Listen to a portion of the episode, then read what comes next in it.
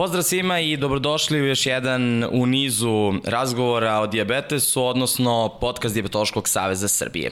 Današnja tema o kojoj govorimo je izuzetno važna, a nazvali smo je e, zašto su bubrezi važni i neko ko će nam dati odgovor na to, ali i mnoga druga pitanja koja se tiču naših bubrega i kako da ih sačuvamo, jeste i e, moja današnja fenomenalna doktorka Ana Bulatović sa KBC Zezdare. Dobar dan i hvala vam što ste danas sa nama. Hvala na pozivu, veoma mi je drago da imam ponovu priliku da razgovaram sa vama o ovako važnoj temi koja se tiče svih nas. Kada govorimo o ubrezima, nekako ja bar stičem utisak, e, siguran sam da vi kao nefrolog, pošto vam je to i posao, svakodnevno ste i sa pacijentima, ali da, ajde da kažem, mi ovaj, ostali ljudi koji nismo u nefrologiji, nekako uh, bubrezima ne pridajemo baš toliko važnosti, odnosno da nam nisu na toj listi prioriteta organa. Nekako najčešće govorimo, uh, ok, ajde, osobe sa diabetesom o pankreasu, pa ovaj, kada je pritisak, uglavnom je to srce, pa onda tek nekako imam utisak da ide i mozak i jetra, da su ovaj, bubrezi možda tek na nekom petom, šestom mestu i da su možda neopravdano zapostavljeni. Da li je to ovaj, iz vašeg iskustva tako? Pa evo ovako moram da kažem da zaista u svakodnevnoj kliničkoj praksi primećujem da je nas lekara, najveći, nama lekarima najveći sagovornik e, i najveći saveznik praktično bol ovaj, koji najčešće pacijente dovede do lekara na kontrolu, a e, razlog tome jeste taj da sve češće zatičemo pacijente koji dolaze u fazu, u odmakloj formi i odmakloj fazi bubrežne slabosti sve u svemu mislim da bi e, svako od nas trebalo da se bavi i da ranije misli na svoje bubrege. E, pre svega zbog toga što su e, bubrezi ovaj, kada otkažu, onda imamo već neke simptome koje vode naše pacijente kod raznih drugih specijalista i tek pred kraj praktično dođu kod nefrologa. Mislim da je u tome i čar ovog druženja našeg razgovora da skrenemo pažnju na važnost brizi naše o bubrezima. Spomenuli ste bol u bubrezima i to je svako bilo jedno od mojih pitanja. Znamo da mi kao ovaj, nacija, kao narod u stvari ne idemo kod lekara otprilike dok nas nešto ne zaboli.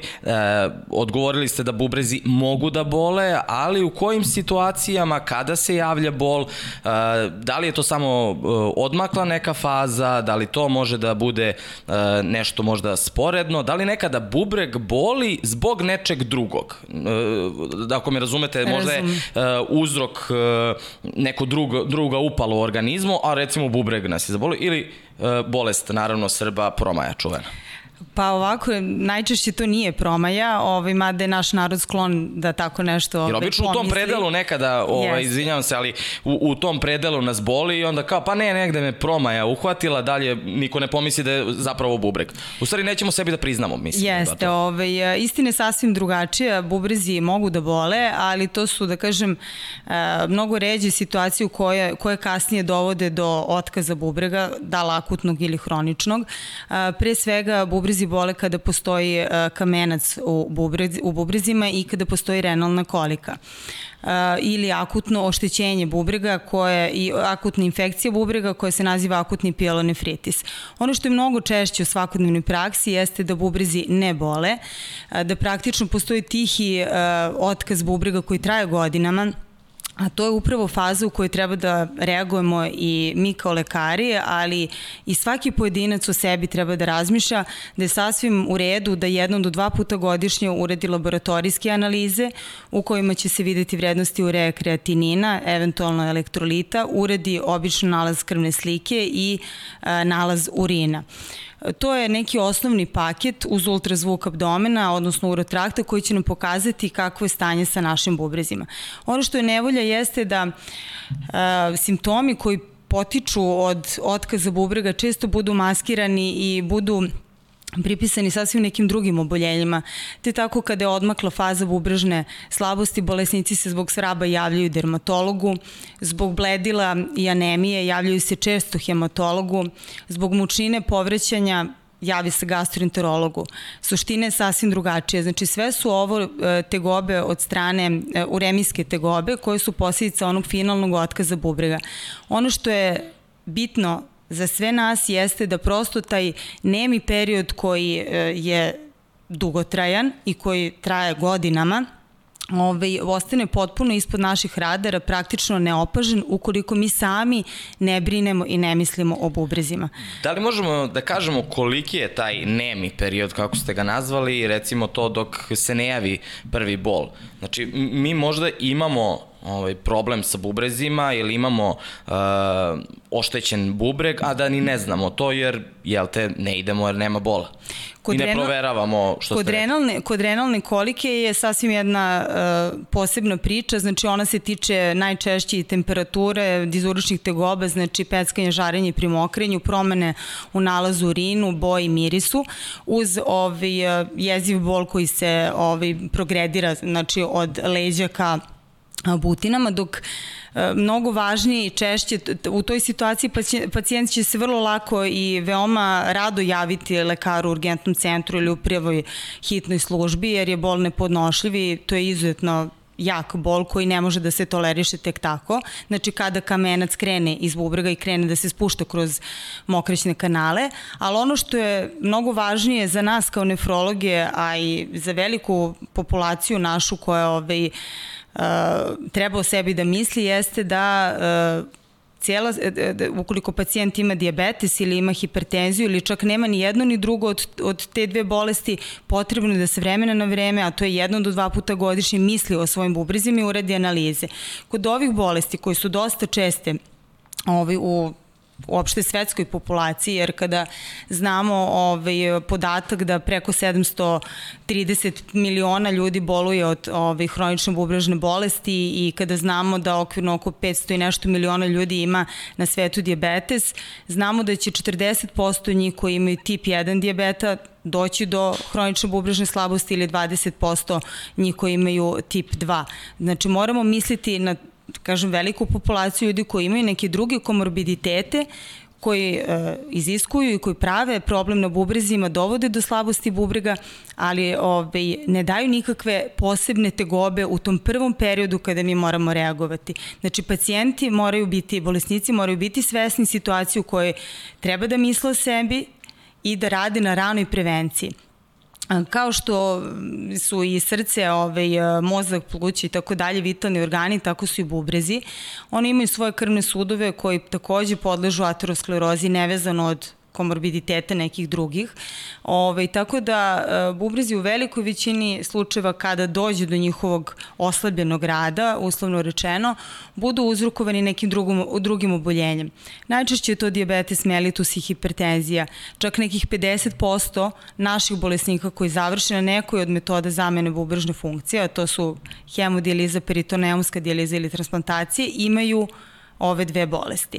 Uh, izvinjam se sad uh, što ću vas prekinuti da uh, malo pre smo krenuli da pričamo o toj oslabljenoj bubrežnoj uh, slabosti, da bismo samo stekli pravi uvid uh, u tu razliku kako ovaj da prepoznamo uh, oslabljenu ovaj bubrežnu slabost uh, mislim da negde možda ipak jedan deo populacije nije možda ni svestan uloge bubrega u organizmu. O, mi uglavnom to kao sve znamo šta radi jetra, šta rade pluća, srce i to, ali ovaj, volio bih da nam e, vi onako e, stručno e, kažete kako bismo kasnije mogli da napravimo dobru paralelu ovaj, šta se dešava kada bubrežna, se javi bubrežna slabost. Pa, pre svega bubrizi kao vitalni parni organi imaju svoje i vitalne, da kažem, funkcije. Jedna od njih je regulacija e, vode elektrolita u organizmu, čišćenje, uslovno rečeno, organizma od e, krajnjih tih produkata metabolizma.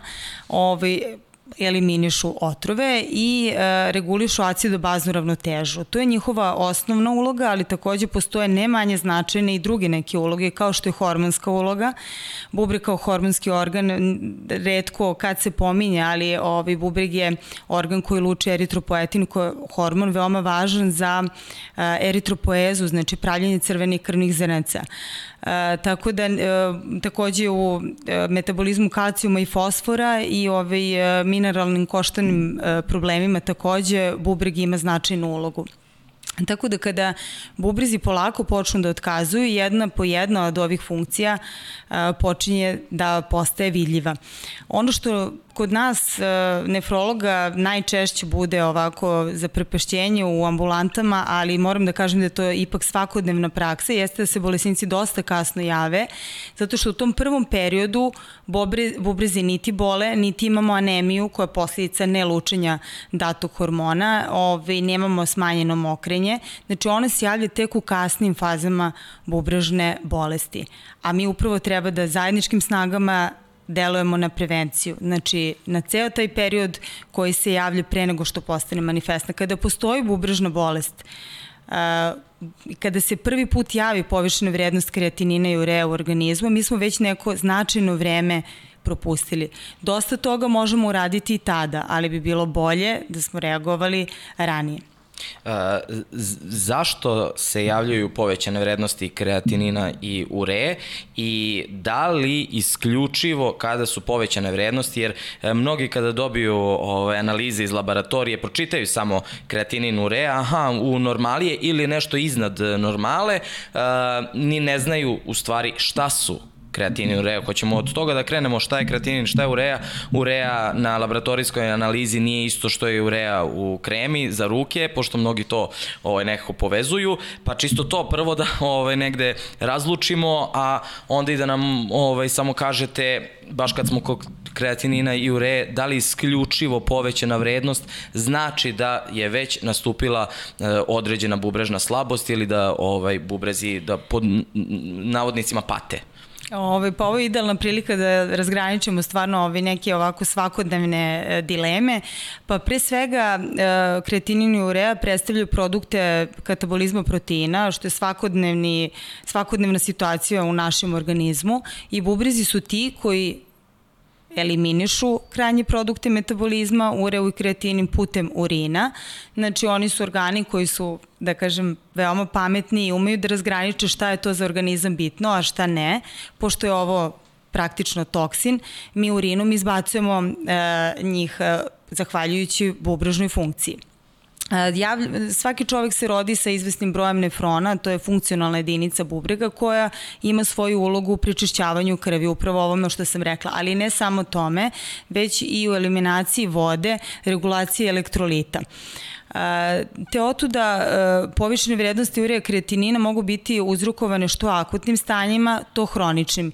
Za neka najvažnija hronična oboljenja, mi smo već sada to i pomenuli, to su svakako diabetes mellitus, hipertenzija, metabolički sindrom, gojaznost, ali e, i starost sama po sebi. Znači nije isto ako mlada osoba ima povišene vrednosti kreatinina i ako ima neka osoba koja ima, ovaj, na primjer, 70 ili 80 godina. Hoću da kažem da povišene vrednosti kreatinina praktično mogu biti do neke mere fiziološke kod osoba koje su starije.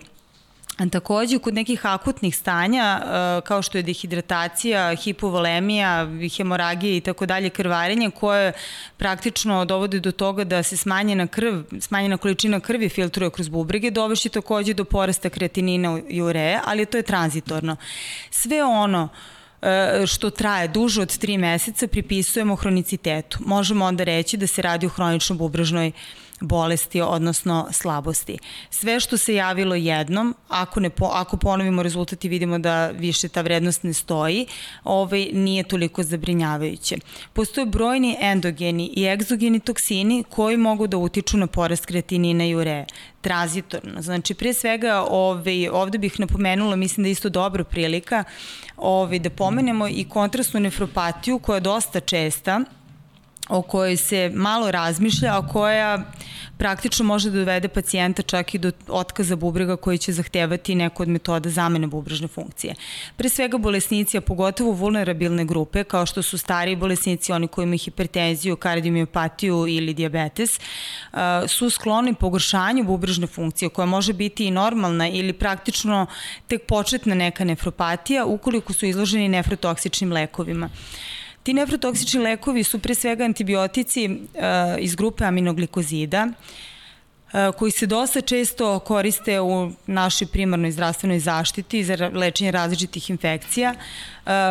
I oni su veoma dobri i potentni antibiotici, ali moramo, da kažem, imati neki oprez kod bolesnika koji imaju neki komorbiditet ili koji su starije životne dobi.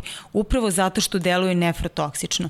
Takođe, kontrastna snimanja koja podrazumevaju snimanje skenera sa kontrastom, koronarografije, iziskuju ovaj, prosto u samoj proceduri snimanja korišćenje kontrastnog sredstva koje je nefrotoksično.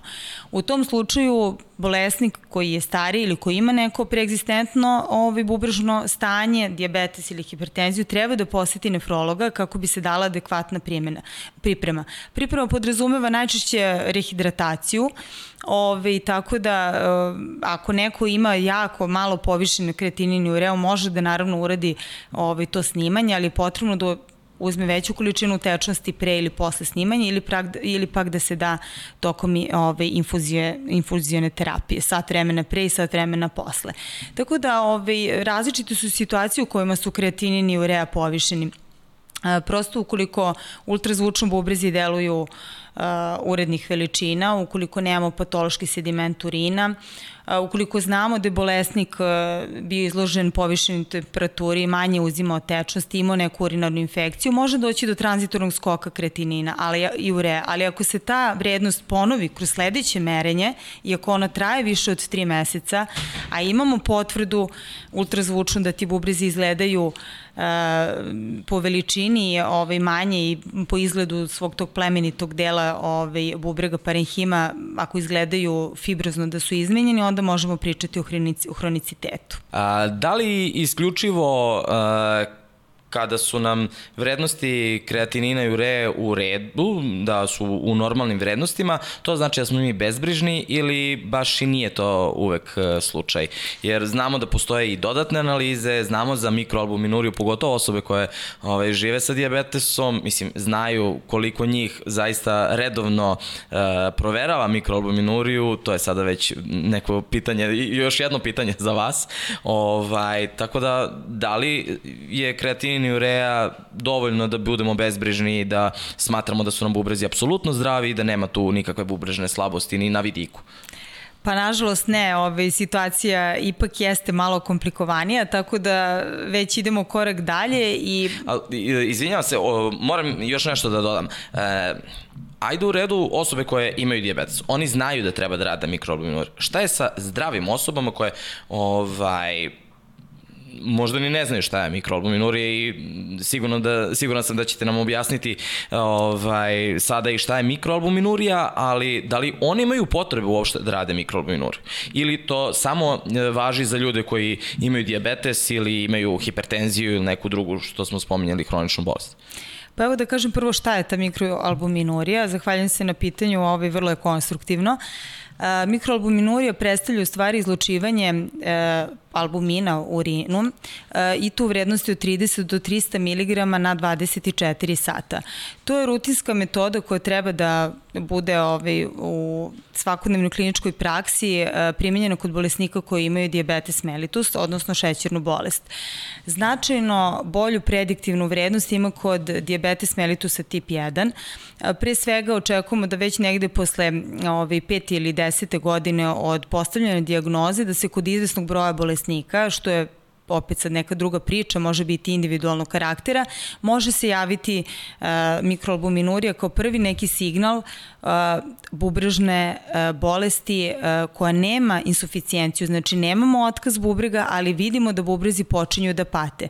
To je upravo trenutak kada treba da reagujemo i da primenimo neku od metoda renoprotektivne terapije ili renoprotektivnu ovaj, uh, terapiju u svakodnevnom, uh, ovako da kažem, u svakodnevnoj kliničkoj praksi. E, šta znači ta terapija? Da li su to tablete, da li je to nešto potpuno ovaj, deseto, jer mislim da generalno ljudi nisu upoznati baš dovoljno sa terapijom kada ovaj, se javljaju problemi sa bubrezima. Mi uglavnom ono što znamo jeste e, nešto nije u redu sa bubrezima, ti ćeš na dijalizu, samo ti je pitanje i sad ti otkucava.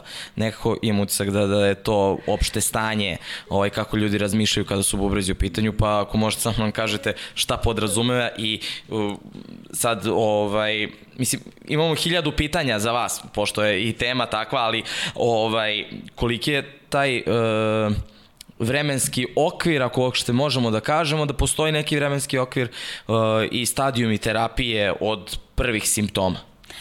Pa evo, mislim, uh, ono što je važno za mikroalbuminuriju jeste da uh, prvo budemo svesni da jednom do dva puta godišnje uh, bolesnici sa diabetes mellitusom treba to da rade u rutinskim analizama. Ono što je ipak je, naša realnost jeste da ta metoda se ne radi koliko ja znam ovaj, rutinski u domovima zdravlja, a ni u kliničko-bolničkim centrima, a trebalo bi.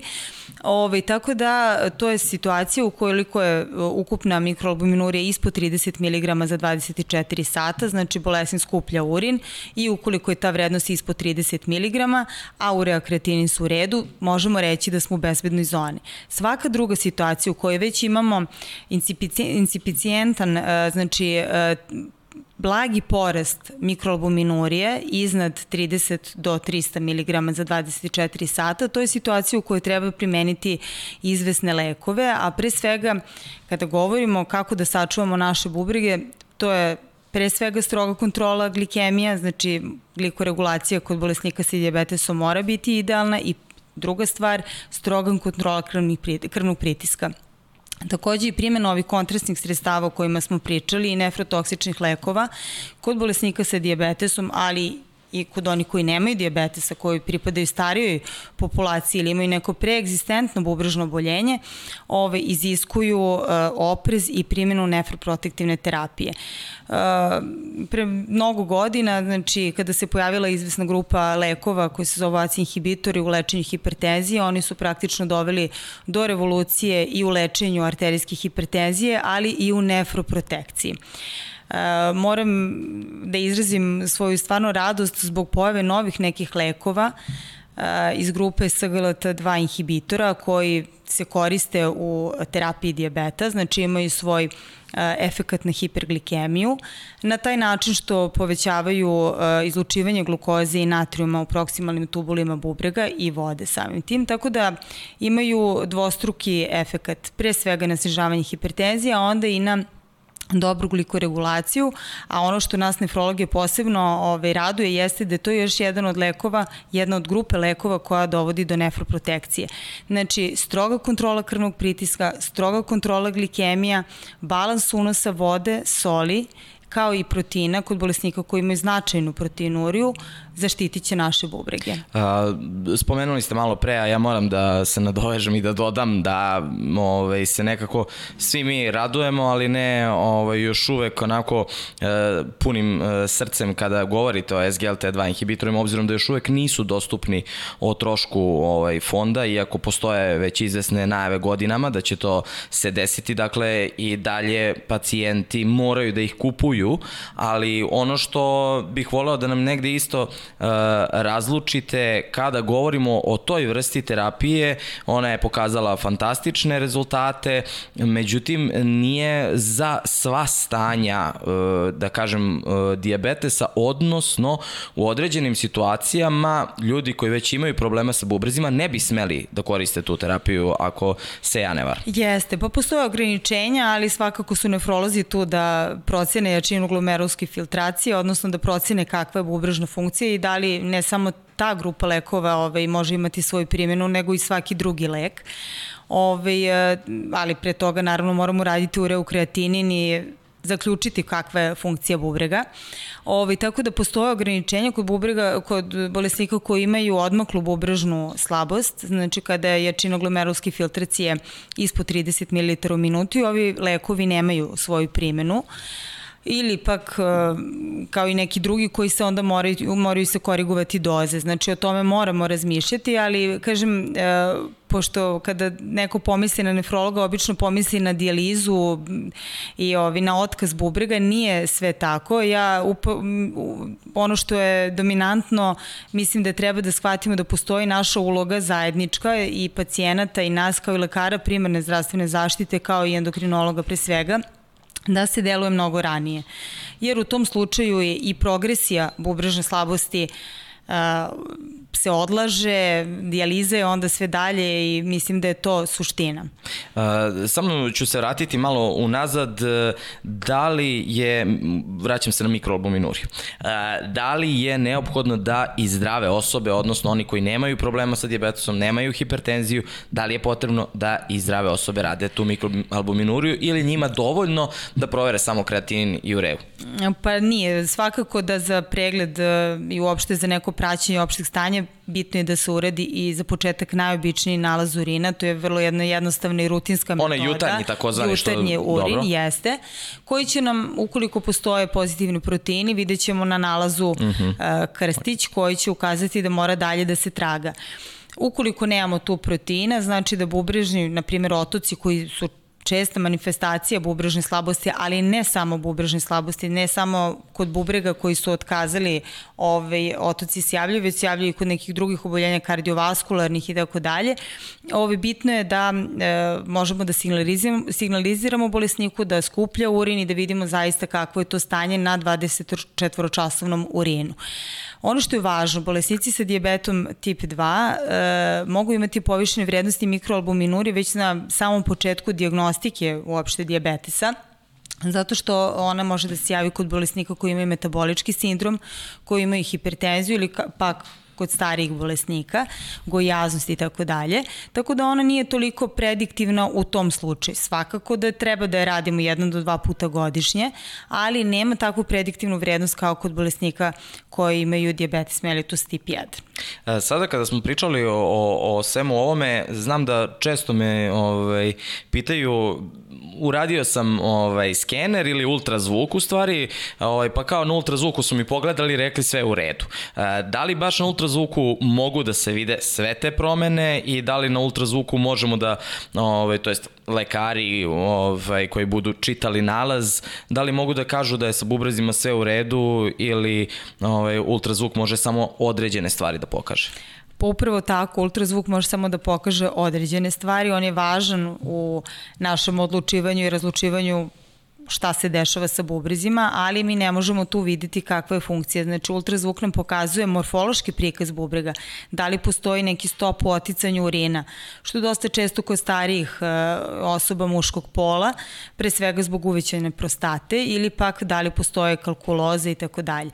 Ove, e, bubrezi imaju sasvim urednu veličinu kod bolesnika koji imaju diabetes mellitus ili pak neko drugo ovaj, oboljenje kao što je multipli mijelom, a kod bolesnika koji imaju hipertenziju oni izgledaju suženi, fibrozno su izmenjeni, taj parenhim, plemeniti deo bubrega je dosta svetliji nego što očekujemo i to već nam govori u prilog tome da je ta bubrežna slabost ostavila nekog traga na bubrezima. Dosta često bolesnici imaju sasvim uredan ultrazvučni nalaz bubrega, pre svega diabetičari, a imamo bubrežnu slabost. Zato je važno da se rade i laboratorijske analize, urea, kreatinin, elektroliti, ovaj, krvna slika da bi se isključila ovaj, anemija koja može biti i renalnog porekla upravo, upravo zbog hormona eritropoetina koji bubrezi luče i ultrazvučni nalaz nalaz urotrakta u kojima ćemo proceniti kako ti bubrezi izgledaju. Znači moram samo još jednom da ponovim za sve koji ovaj, gledaju i slušaju ovo. Dakle, nije dovoljno samo da uradite ultrazvuk bubrega i ukoliko je ultrazvučni nalaz dobar, da mislite da je to sve ok. Nažalost, nije dovoljno. Mislim, moram i to da napomenem, obzirom da iziskuje još jedno, znači odlazak i u laboratoriju i dodatne analize. E, ono što sam teo takođe da vas pitam, kada je u pitanju e, hronična bubrežna slabost, e, kako ona nastaje, e, da li isključivo za to kriv, e, kriva loša glikoregulacija i povišen pritisak ili ima još nešto što može da utiče da se pojavi hronična bubrežna slabost? Pa hronična bubrežna slabost je, znači, definišemo kao situaciju u kojoj je klinički sindrom u kojem imamo ovaj, pad jačine glomerulske filtracije ispod 60 ml na minut i e, prosto proces Izvinite, koji traje tri meseca. Što ću sad odma, jer evo ja sad se stavljam u, u ulogu običnog slušalca i kada mi kažete da ovaj pada funkcija i da ovaj u minuti se ne obradi dovoljno, ovaj pokušavam to da zamislim šta to zapravo znači i kako bismo recimo to sveli na neki možda narodski jezik. Šta tačno, kako bi mogli slikovito ljudima da opišemo tu hroničnu bubrežnu slabost? To je situacija u kojima bubrezi nisu u stanju da pročiste organizam od svih otrova koji se stvore u toku dana. I ostaje pa, jedan deo toksina. I ostaje jedan toksina u organizmu, a e, to može pacijent da primeti tako što će da shvati da smanjeno mokri u odnosu na, na neke ranije periode. Da, to je svakako period. bilo jedno od yes. pitanja kako to da prepoznamo. Izvinite, prekinuo sam vas bio ovaj, vezano za hroničnu bubrežnu slabost. Šta je tačno? Znači, pacijenti primete da, sla, da smanjeno mokre ili da imaju neku od onih, tego, neku od onih simptoma, neki od onih simptoma koje smo navodili, znači bledilo, mučina, povrećenje i tako dalje. A mi u laboratorijskim analizima vidimo povišene vrednosti kreatinina koji onda kada lekari izračunaju kroz određene formule da vidimo kakva je funkcija bubrega, vidimo da bubrezi uslovno rečeno rade manje od 60% i tada ako to traje 3 meseca smatramo da je hronična bubrežna slabost tu. Najčešći uzroci jesu diabetes, mellitus i hipertenzija, ali ne možemo zapostaviti tu ni neka autoimuna oboljenja, sistemska, glomerulonefritise ove, i e, neke, neka druga još klinička stanja koje mogu dovesti do Eh, hronične bubrežne bolesti, a kasnije i do otkaza bubrega. Uh, svakako da je preporuka da se javimo nefrologu, pretpostavljam, mislim, kome drugom. Jeste, jeste. Znači, jednom do dva puta godišnje se ove analize preporuka da se rade u domovima zdravlja, uključujući i analizu urina i sa tim nalazima uh, svakako posjetiti nefrologa Mislim da je to dosta realno ovako izvodljivo i da pacijenti mogu lako da zakažu pregled kod nas. Da li ima potrebe da dođemo kod vas, iako su nam nalazi dobri, da li uopšte postoji potreba za razgovorom sa nefrologom, možda nekim dodatnim analizama koje nećemo dobiti recimo na primarnom, sekundarnom nivou? Pa u svakom slučaju koliko postoji neregulisana hipertenzija, a postoji preegzistentno oboljenje kao što je diabetes ovaj, mellitus, svakako da onda kada se urede sve ove analize, znači urin, krvna slika, laboratorijske analize ultrazvuk, jednom godišnje svakako preporuka je da se nefrolog poseti kako bi se razgovaralo i o ishrani i o daljim koracima u praćenju. Da li je hronična bubrežna slabost češća kod osoba sa tipom 1 u odnosu na tip 2 ili kakva je tu situacija? Jeste, znači nekih 40% bolesnika koji imaju diabetes mellitus tip 1 će doći u fazu hronične bolesti bubrega za razliku od 20% bolesnika koji imaju diabetes mellitus tip 2. Kako se leči hronična bubrežna slabost i ono što je negde generalno e, mi volimo uvek da primenjujemo neke narodnu medicinu, odnosno neke narodne lekove, doći ćemo i do toga, ali ono što sam te da pitam, da li bubrezi i terapija vezano za hroničnu bubrežnu slabost može da utiče recimo kao što jetra ima sposobnost da se sama regeneriše, da li možemo mi da se izlečimo od hronične bubrežne slabosti, da li postoji neki lek za to? Ovako, pa ne možemo, nažalost, ovaj, ne možemo da anuliramo situaciju u kojoj je došlo već do hronične bubrežne Mislim, ovde treba posebno slabosti. naglasiti da ljudi stvarno treba da povedu računa, jer ako se javi, nema, ajde da nema da kažemo, nema nazad, nazad tako, je.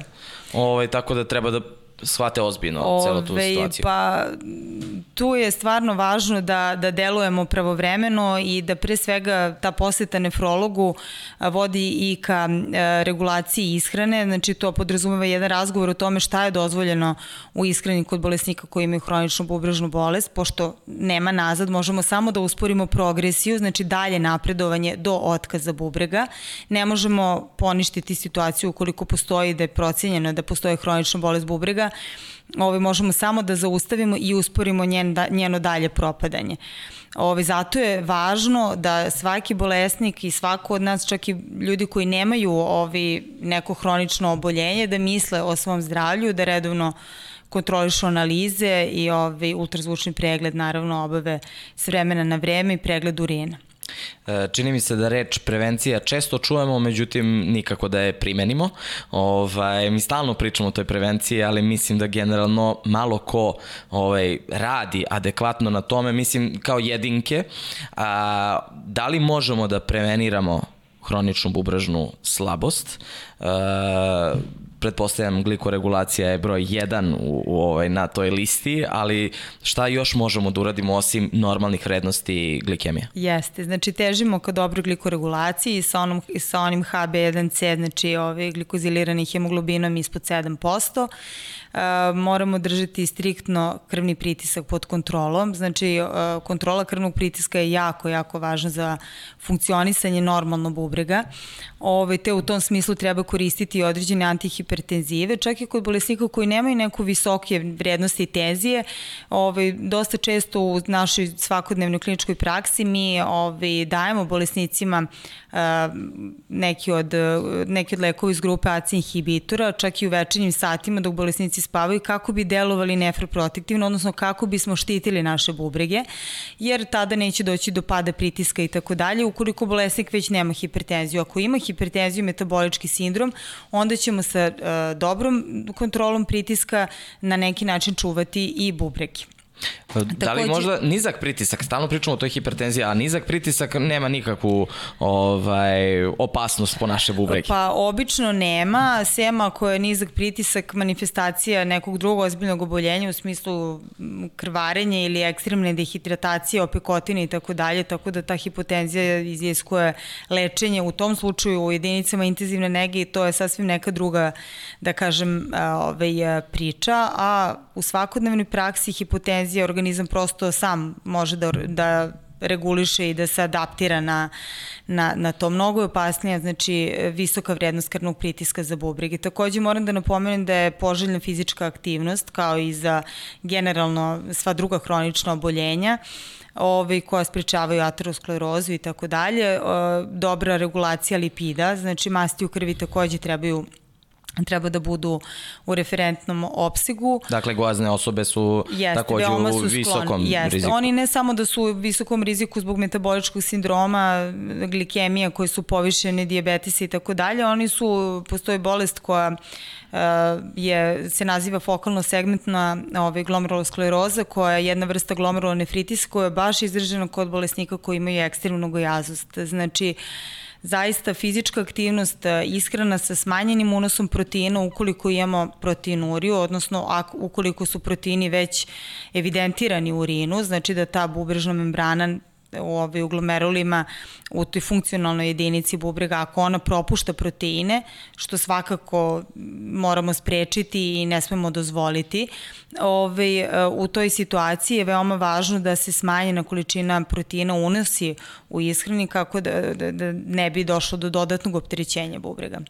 Uh, ono što moram da vas pitam jeste ishrana, ali u kom smislu i ishrana uh, kao prevencija, da ne dođemo u situaciju da nam se javi hronična bubrežna slabost, odnosno uh, čuli smo da nije samo ishrana ta, nego moramo da vodimo naravno računa i o, o dobrim vrednostima glikemije, ali ono što sam malo prepomenuo, mi kao narod, jel te, volimo ove, te narodske lekove i verujemo u sve i svašta, pa možda je ovo idealna prilika da nam kažete i da razotkrijemo možda još neki mit. Znamo da postoje i određene vode na tržištu, sada ne reklamiram firme, ali ima jedna specijalno popularna, kaže samo nju pi kada imaš problem sa bubrezima da. i ona će rešiti sve. Da li, da li e, i u kojoj meri znamo koliko su bubrezi e, povezani sa jel te, unosom tečnosti u organizam, e, koliko tečnosti organizam treba uneti, odnosno vode dnevno, e, od čega sve zavisi unos tečnosti u smislu pola, težine, visine, da li ti faktori igraju ulogu ili ne igraju, da li postoji neka računica, da li je nešto univerzalno? Pa evo vrlo prosto, znači svako od nas će uzeti onoliko tečnosti koliko njegov organizam iziskuje. Postoje naravno ekstremna stanja, znači kada je toplo na polju, kada dolazi do dehidratacije, mi ćemo sami krenuti da pijemo vodu. Ono što je važno za bolesnike koji imaju hipertenziju jeste da uzimamo vodu koja ima nisku koncentraciju natrijuma, to je pre svega ovaj, bitno da se vidi i e, treba naći neku meru u svemu tome. Znači, takođe za, bubrege, za bubrege može biti toksično i preterani unos vode. To sam znači, te da vas pitam, da, da li možemo da preteramo? Pa možemo da ovaj... da preteramo, to opet sada vodi ka nekim daljim komplikacijama što treba izbeći. Tako da mislim da svaki čovek ima, ovaj, ima u sebi signal kada treba da ovaj, počne da uzima malo veću količinu tečnosti prosto njemu će se to tražiti, da ne pričamo o nekim vanrednim situacijama kada su ta kontrastna snimanja, znamo da postoje ove, neki komorbiditeti, bubrežne slabosti i tako dalje, onda će sam lekar savetovati povećanu unos tečnosti. Da, nego, da ne pričamo o infekcijama. Slušamo. Znači, infekcije su isto važne uh, kada, kada je u pitanju unos tečnosti, onda ćemo reći uzmite malo više tečnosti nego što bi inače uzimali, ali svakako intoksikacija vodom takođe nije preporučljiva. Da, nego stalno slušamo ovaj, ili čitamo čitamo ovaj, u štampi, morate minimum litru i po dnevno do dve litre dnevno popiti, pa iz tog razloga sam se setio, rekao baš da vas pitam, da li ovaj, postoji neka formula ili prosto treba da slušamo svoj organizam, mada u tom slušanju ja mislim da smo mi često, ovaj, da kažem, i, i gluvi, ovaj, pa ne čujemo šta nam organizam poručuje. Pa svakako preterivanje ne savetujemo, ovaj, naći meru u svemu tome, sve u situacijama kada ovaj, se ne predlaže da se unese veća količina tečnosti zbog infekcije, e, kamenaca, zbog nekog, eto kažem, snimanja, ovaj, ne treba preterivati svakako ni mali unos vode, mislim naši ovi bubrezi su pametni organi koji će prepoznati to pa će onda stvarati koncentrovani urin. Treba naći meru. Dosta često vidim i ovaj, mlađe osobe koje nose flašice vode sa sobom, ispijaju vodu nekada i prekomerno, Mislim, to isto nije, nije ovaj, potrebno. E, da li e, postoji neka uh, hrana koja ekstremno pogoduje našim bubrezima? Često opet slušamo te narodske stvari, pa kao gledate hrana koja liči na izgled bubrega ili ti pasulj, e, to je dobro za, za bubrege. To obično naš narod tako povezuje. Orah liči kao mozak, to je priroda stvorila, tako samo se hranite i bit će sve u redu. I postoje uh, hiljadi hiljade dijeta pogotovo ekstremno popularna keto dijeta koja mislim da ovaj ima veliku ulogu kada su bubrezi u pitanju. Pa apsolutno pošto potiče od proteina, al tako, ove, i dodatno opterećujemo bubrege sa sa preteranim unosom proteina. Zato govorim da treba naći meru u svemu tome. A ove, a, vezano za neke posebne namirnice, ne. Znači, osim kada postoji hronična bubrežna slabost, tada moramo, ukoliko postoji proteinurija, znači ukoliko imamo proteine u urinu, da bubrezi ne funkcionišu dobro i da propuštaju proteine, moramo voditi računa o dnevnom unosu proteina, te se kod bolesnika koji imaju bubrežnu slabost sa proteinurijom da smanjimo pritisak na te glomerule koji filtruju krv i od kojih posle nastaje ovaj, urin.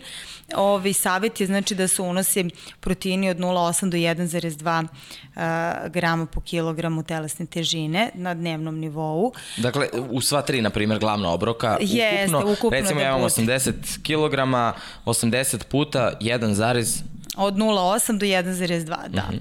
Unos soli takođe treba da bude ovaj restriktivan, svakako neslana ishrana može da pogoduje bubrezima, bubrezi ne vole preslanu hranu, jer samim tim ćemo onda više vode unositi, to će dodatno da optreći organizam. Ovaj, takođe, kod bolesnika koji imaju odmoklu bubrežnu slabost nisu uopšte malo značajni ni fosfati, kojih dosta ima u nekim vrstama ribe, u mleku i mlečnim proizvodima, tako da ja zaista moram da kažem da našim bolesnicima nije lako koji imaju diabetes mellitus, koji imaju hroničnu bubrežnu bolest. U svakom slučaju, kada dođu na prvi pregled nefrologa, bar je to moja neka praksa da oni dobiju spisak namirnici i dijetu koju treba da primenjuju, ovaj, kako bismo sprečili dalje propadanje i dalju progresiju bubrega.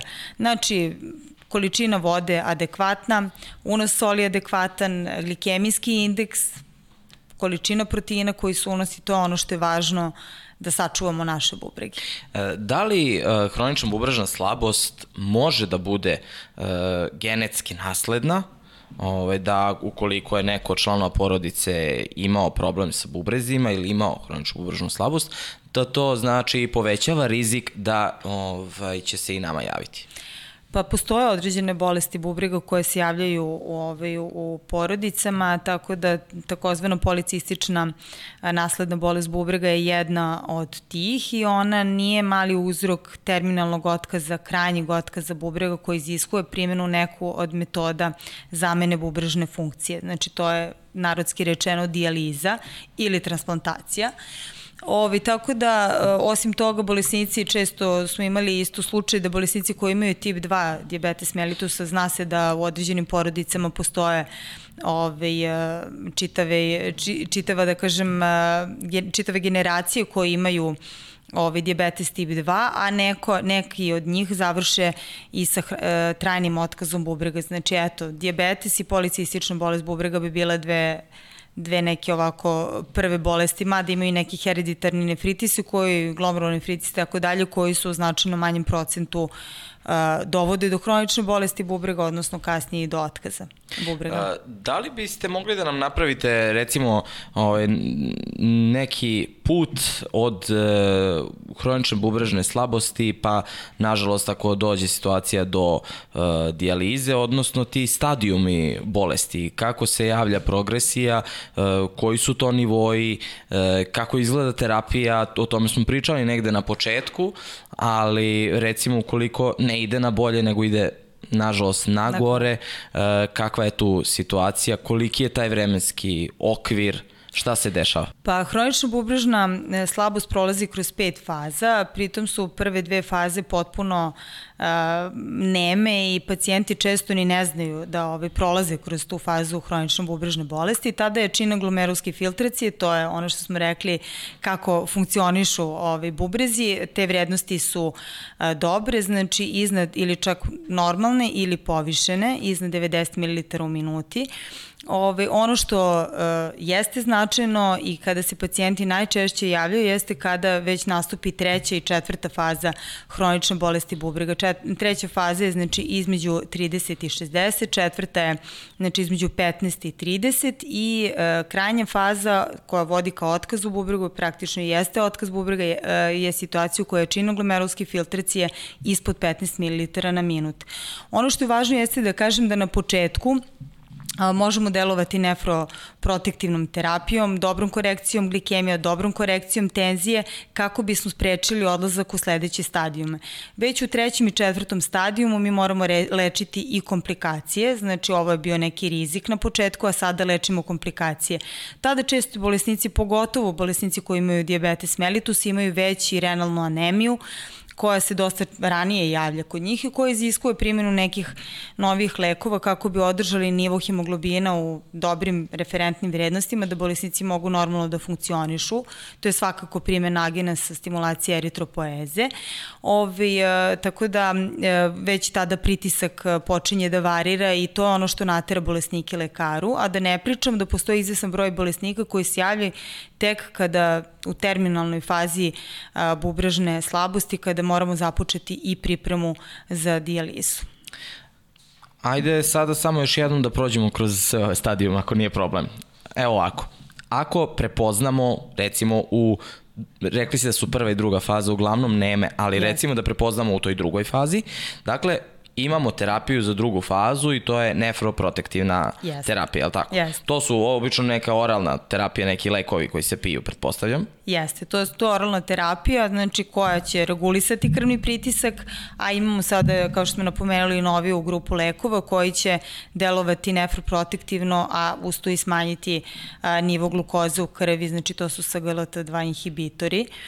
Ove, uh, koji... Moram samo, izvinjavam se da, da slučajno ovaj, ljudi koji ovo budu slušali i gledali, da, a i ja da ne zaboravim, e, nikako ne bi smeli to da pijemo preventivno, pretpostavljam. Ne. Zato što naš narod je sklon tome.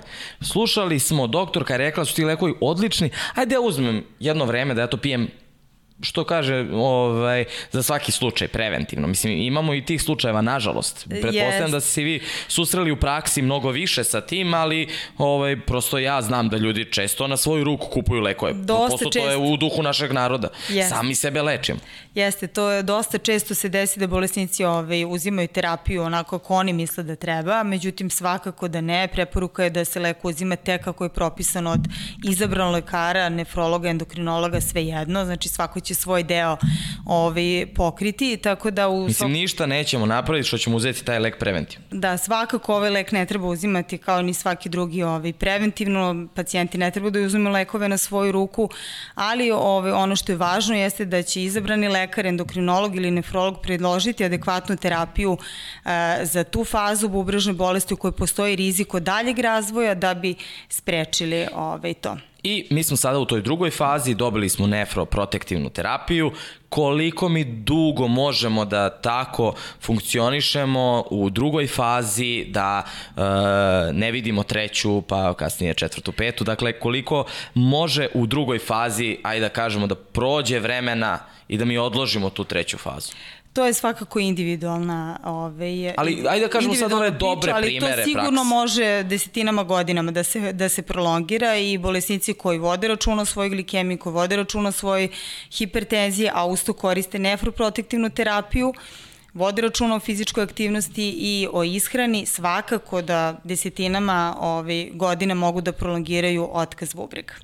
Kada dođemo, nažalost, treću ili ti četvrtu fazu, pošto peta je hemodijaliza ili Jeste. ovaj, uopšte dijaliza. Treća i četvrta faza podrazumevaju kakvu terapiju i tu pretpostavljam da već stanje organizma nije na onom nivou kao recimo u drugoj Jeste, fazi. mi sad, do sada smo sprečavali rizik od nastanka dalje i dalje progresije, a sada moramo rešavati i komplikacije. Komplikacije mogu biti ove, različite, ali u svakom slučaju od tegoba pacijenti imaju otoke, e, neregulisanu hipertenziju, e, bledilo kože, mučninu, već u krajnjim fazama ove, e, gubitak apetita i tako dalje.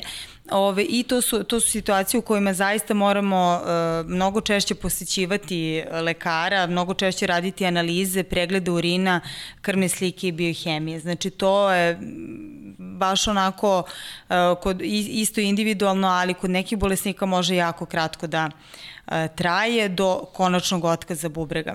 Naravno, možemo dosta toga i u toj fazi uraditi, ali mnogo, mnogo manje nego u prve dve da ne kažem, eto, tri faze, e, tre, četvrta faza je ona koja definitivno je vodi faktički na ne, neki način priprema za petu ili yes. možemo da vratimo sa četvrte na treću ili to je pa, jako teško. Pa kod izvestnog broja pacijenata možda da, ukoliko postoji neki trenutni, trenutna neka situacija koja pogoršava bubrežnu funkciju, onda ok, na primjer neko kontrasno snimanje, pa ako budemo rehidrirali bolesnika i tako dalje, ali to su ipak manje verovatne, ovaj, manje verovatne scenarija.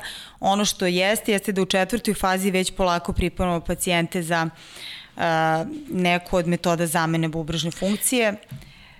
A, toj petoj fazi danas ne bih voleo previše da, da pričamo, ovaj, obzirom da bi peta faza mogla da bude tema jednog celog novog podcasta, jer je jako ovaj, tema ajde da kažem, u najmanju ruku specifična, ovaj, široka i ima toliko toga što se vezuje za dijalizu, a naša ideja sa ovim podcastom jeste upravo ljudima da predočimo da nikada ne dođu u petu fazu, da ne dođu ni u četvrtu, ni u treću.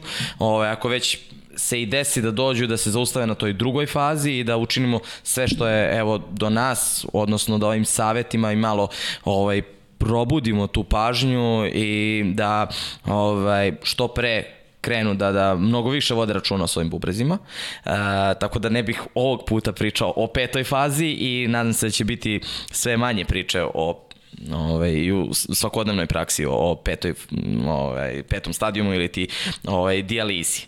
Negde, ovaj, ako se slažete da i, i polako sumiramo ovaj, celokupni ovaj razgovor, zašto su bubrezi važni i da prođemo možda još jednom kroz sve korake eh, da eh, hronična bubrežna slabost se dakle javlja kod osoba, 40% je onih koji imaju diabetes tip 1, Tako 20 je. osoba kod 20% ovaj, kod osoba koje imaju koji... tip 2. Ono što je važno da dok god kreatinin ne krene da raste, odnosno dok god lekari ne izračunaju da je čina glomeruske filtracije ispod 60 ml na minut, mi imamo mnogo prostora da uradimo sami za sebe, svaki pojedinac ovaj, za sebe, tako što će kontrolisati svoj krvni pritisak, kontrolisati glikemiju, držati striktnu glikemijsku kontrolu, umerenu fizičku aktivnost i korišćenje naravno nefroprotektivne terapije koja će na duže staze zaštititi naše bubrege. I onda podlačimo da ukoliko su kreatinin i urea dobri, to ne znači baš u svakoj situaciji da vi niste u određenom riziku ukoliko, naravno, niste odradili mikroalbuminuriju, na koliko treba da radimo mikroalbuminuriju uh, ukoliko imamo diabetes? Ovako, uh, mikroalbuminuriju bi preporuka je da se radi jednom do dva puta godišnje u 24-časovnom urinu, to je ono što je idealno, ali evo i pre toga, pošto to nije rutinski pregled u ovi u našem svakodnevnom radu, neke ustanove rade, neke ne, bar običan pregled urina je sasvim dovoljan da vidimo da li bubrezi propuštaju proteine.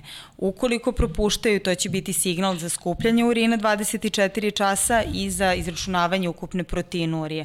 Znači, ili bar pacijenta uputiti nefrologu koji će dati dalje smernice i korake šta da se radi. Znači, to je veoma važno jer mikroalbuminurija nam govori ako se pojavi, znači u tom nekom rangu od 30 do 300 mg za 24 e, časa, da mi sa primenom nefroprotekcije i sa svim ovim uh, koracima koje smo rekli, kontrola tenzije, glikemije, ishrana, fizička aktivnost, unostečnosti, ovaj, da kažem, jedan balansiran život možemo vratiti na početak i praktično anulirati postojanje mikroalbuminurije. Znači, delovati nefroprotektivno i na taj način zaštititi naše bubrege. Ukoliko nalaz, dakle, nije dobar mikroalbuminurije, automatski tražiti uput za nefrolog. Slažem se. U redu. Ovaj, ono što je bitno spomenuti da hronična bubrežna slabost možemo da kažemo da je jedna opasna bolest ukoliko se ne vodi računa o njoj, ukoliko se javi u tom prvom i drugom stadijumu, pretpostavljamo ono što smo već više puta rekli, mi možemo nju da držimo pod kontrolom. Recimo kao i diabetes koji dogod su glikemije dobre, mi ga držimo u normali, ali postoje lekovi za hroničku ubražnu slabost. Dakle, imamo ih u Srbiji. Postoje, dostupne. jeste, postoje, znači to su lekovi koji će svakako zaživeti i svoju punu ulogu tek pokazati, a svakako da pacijent sam za sebe, nevezano od lekova, znači lekovi ne mogu biti čarobni ukoliko bolesnik e, sve ove prethodne korake nije odradio, znači nije se redovno kontrolisao ukoliko ima e, povišenu telesnu težinu, ukoliko unosi preterano ili pak premalo ovaj, količinu tečnosti u toku dana, znači zaista ishrana i sve ostalo mora da bude da kažem, e, fit da bi i lekovi mogli da deluju. Ono što još sam propustio, a mislim da je jako bitno da spomenemo, e, samo to da nam razlučite ukoliko se jave neke urinarne infekcije, da li to e, ima veze sa bubrezima ili to je isključivo za sebe ovaj, nešto nije u redu sa ovaj, bešikom ili ovaj, je razlog i uzrok neki deseti?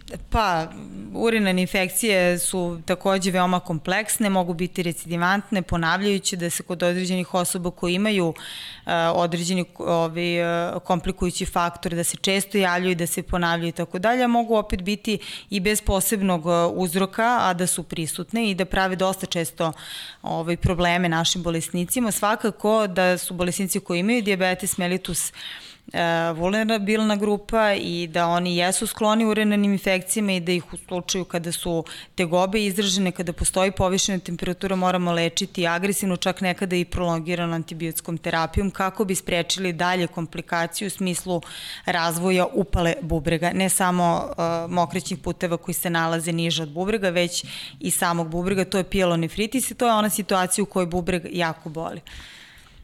Uh, doktorka, nekako da pokušamo za sam kraj da ovaj uputimo i neku lepu poruku da ovaj prosto ljudi ovaj da ih ohrabrimo da ovaj se ne plašali da ne zanemaruju ovaj bubrege i generalno opšte stanje organizma. Dakle treba biti umeren u svemu kao i za ostale stvari u životu, uh, pogotovo kada je unos ono što smo pričali i vode i proteina i soli u pitanju.